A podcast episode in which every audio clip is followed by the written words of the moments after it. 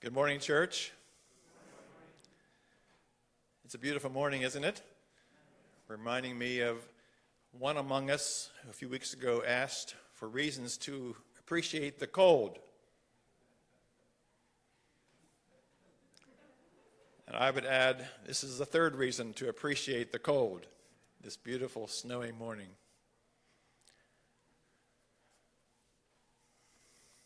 Arriving home from a five month sabbatical in late January of 1999, Loretta and I turned west onto our street in Davidsville, Pennsylvania, Somerset County.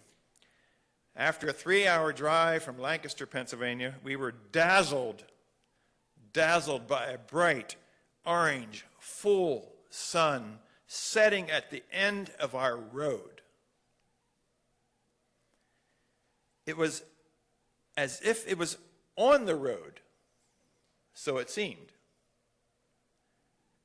welcoming, welcoming us home. And we had the illusion that we could drive the one quarter mile down to the end of this road and get out of the car and touch the sun. It was then we realized just how small we are in comparison to our Maker.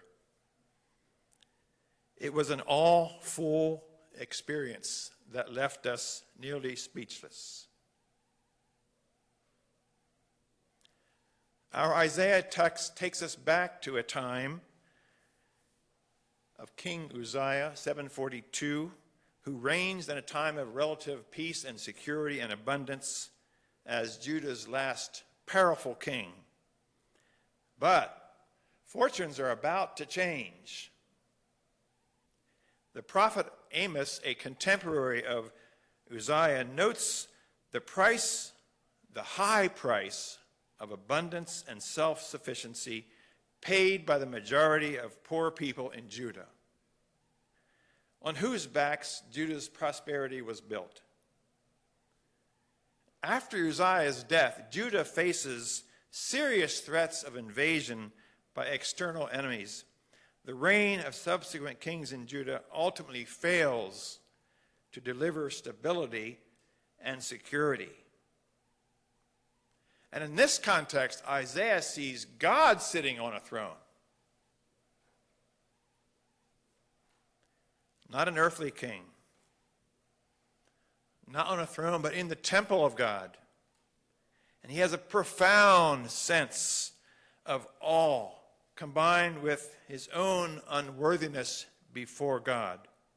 We hear humility in his confession. Woe is me, Lord. A recognition of God's holiness, uniqueness, yet, hear this carefully. It's not a promo for carrying around an inferiority complex about ourselves or a woe is me towards life. Rather, the symbol of fire taken from the altar has us imagining us being cleansed with fire from God, or perhaps like a forest fire set to cleanse the landscape, providing a regeneration of the soil.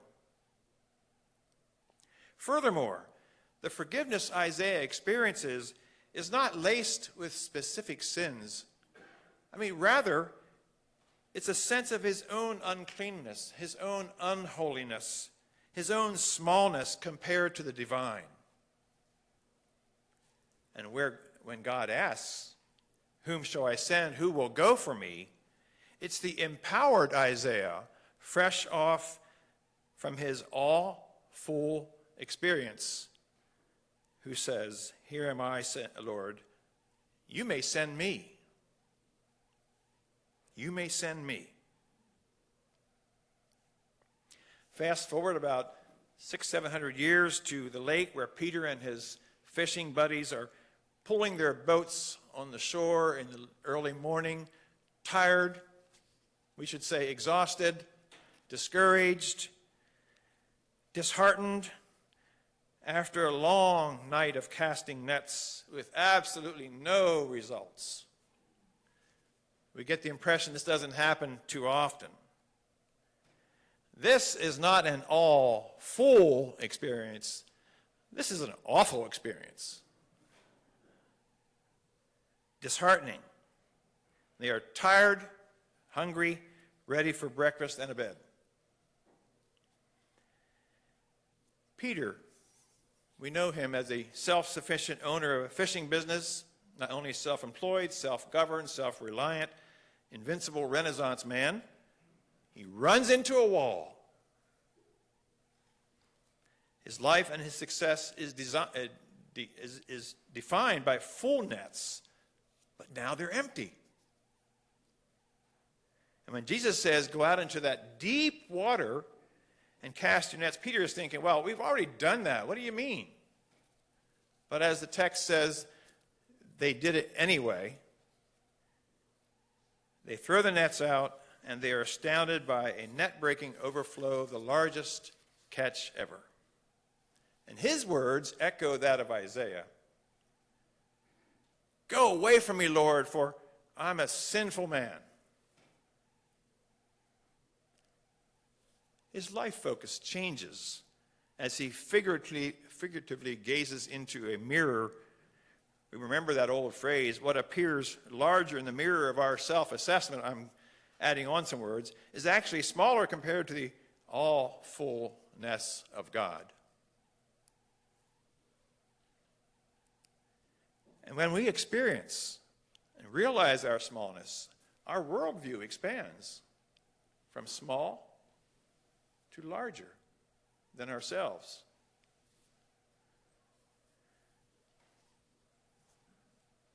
Reminds me of hundreds of years ago when the debate was about the earth and the sun, and many supposed that this earth was the center of the universe and everything revolved around it. And yet Copernicus and others died for declaring that no, the sun is the center, not us and the earth. Isaiah and Peter's smallness is revealed, my friends, in order to empower them to follow God's call. Blessed are those who are poor in spirit, Matthew writes, who know they don't know everything, who know they need help. They can't do it all in their own power. Conversely, conversely, what happens when we think the universe revolves around us and our interests for our benefit? It's egomania. It's especially dangerous when leaders of any kind are so full of themselves and appear to nurture a position above needing help. But most importantly, friends, this morning, I hope our takeaway is more than appreciating or oohing and ahhing over Isaiah and Peter's experience or ours.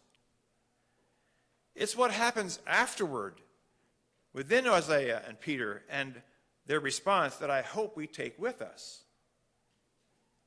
Both feel unworthy in front of God, yet are empowered by a cleansing experience with God. Isaiah to speak to an inward looking people regarding God's judgment and hope, Indeed, Isaiah speaks of a stump of hope in verse 13 of the chapter of chapter 6, where a holy seed in this stump is ready to branch out, giving us courage to look for hope in our stumps of life. Peter, on the other hand, is told not to fear, and he's assured that from here on out, he'll be catching people with the good news of Jesus. That's more than enough to make him feel small, isn't it? He doesn't know anything about that. And yet, when he comes face, he, yet he will come face to face with more empty nets again and again and again, and so do we. So, what are our nets that keep us so busy that has us missing this all full experience with God? One pastor writes in the Christian Century about her predictable net life. a very present to do list, a lineup of daily tasks awaiting my care, edit the bulletin, write the sermon, prepare a Bible study, teach a members class, tend to the ma- emails and text. She says her life is a well known weave of ministry tasks. And she resonates when Peter is asked to cast his nets into deeper waters. And as Todd has often noticed about a word jumping out, this one jumps out at me. Peter wasn't just told to cast his nets out into water, but into deeper waters, implying there's something deeper that Christ has for Peter and his companions. It's not that our nets in our lives are not important. Rather, sometimes our nets become empty as a result of staying in the shallow waters with God. So throw your water, throw your nets into the deep waters, Peter. In this way, Luke reminds us there is more to life than our daily nets. So Jesus is asking Peter and us, in a sense, to sacrifice our nets, our inward looking perceptions of worth and identity, to follow God's call. But you know, it can be scary, right?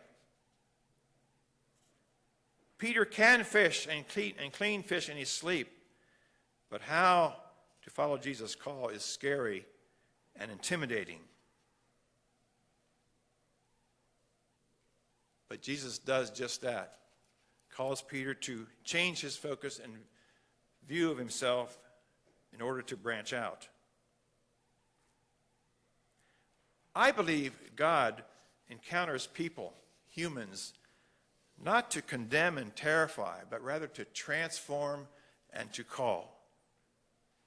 And I wonder, what has been an experience of awe that has shaped you? How has it impacted your life? Where have these experiences led you to a deeper walk with God? And how have they shaped your life to branch out of yourselves and myself? I remember my own call to be a pastor, attending seminary gave me many, many, many reminders of my smallness. There's no guarantee that going to seminary you'll end up being a pastor, even though that's your sense of call entering in. And yet, I was reminded by our professors that it's that sense of call that will carry you through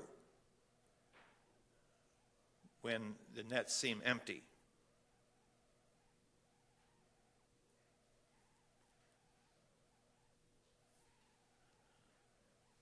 Those moments of all fullness reduce us to simply remember to be still and know that I am God. So, returning from sabbatical was a mixed experience emotionally for me. On the one hand, I was eager to get back to our home, our family and friends, familiar surroundings. Yet, to be honest, I wasn't quite ready to dive back into my pastoral net Seeing that all fullness of that sun, however, resting on that road, inviting me to reach out and touch it, was a sign of reassurance to me of God's presence. And all I had to do was recall my smallness and God's otherness. May we all see ourselves more clearly when we come face to face with the all fullness of God. And may we branch out with the good news of Jesus, restoring, reconciling, and forgiving. May it be so. Amen.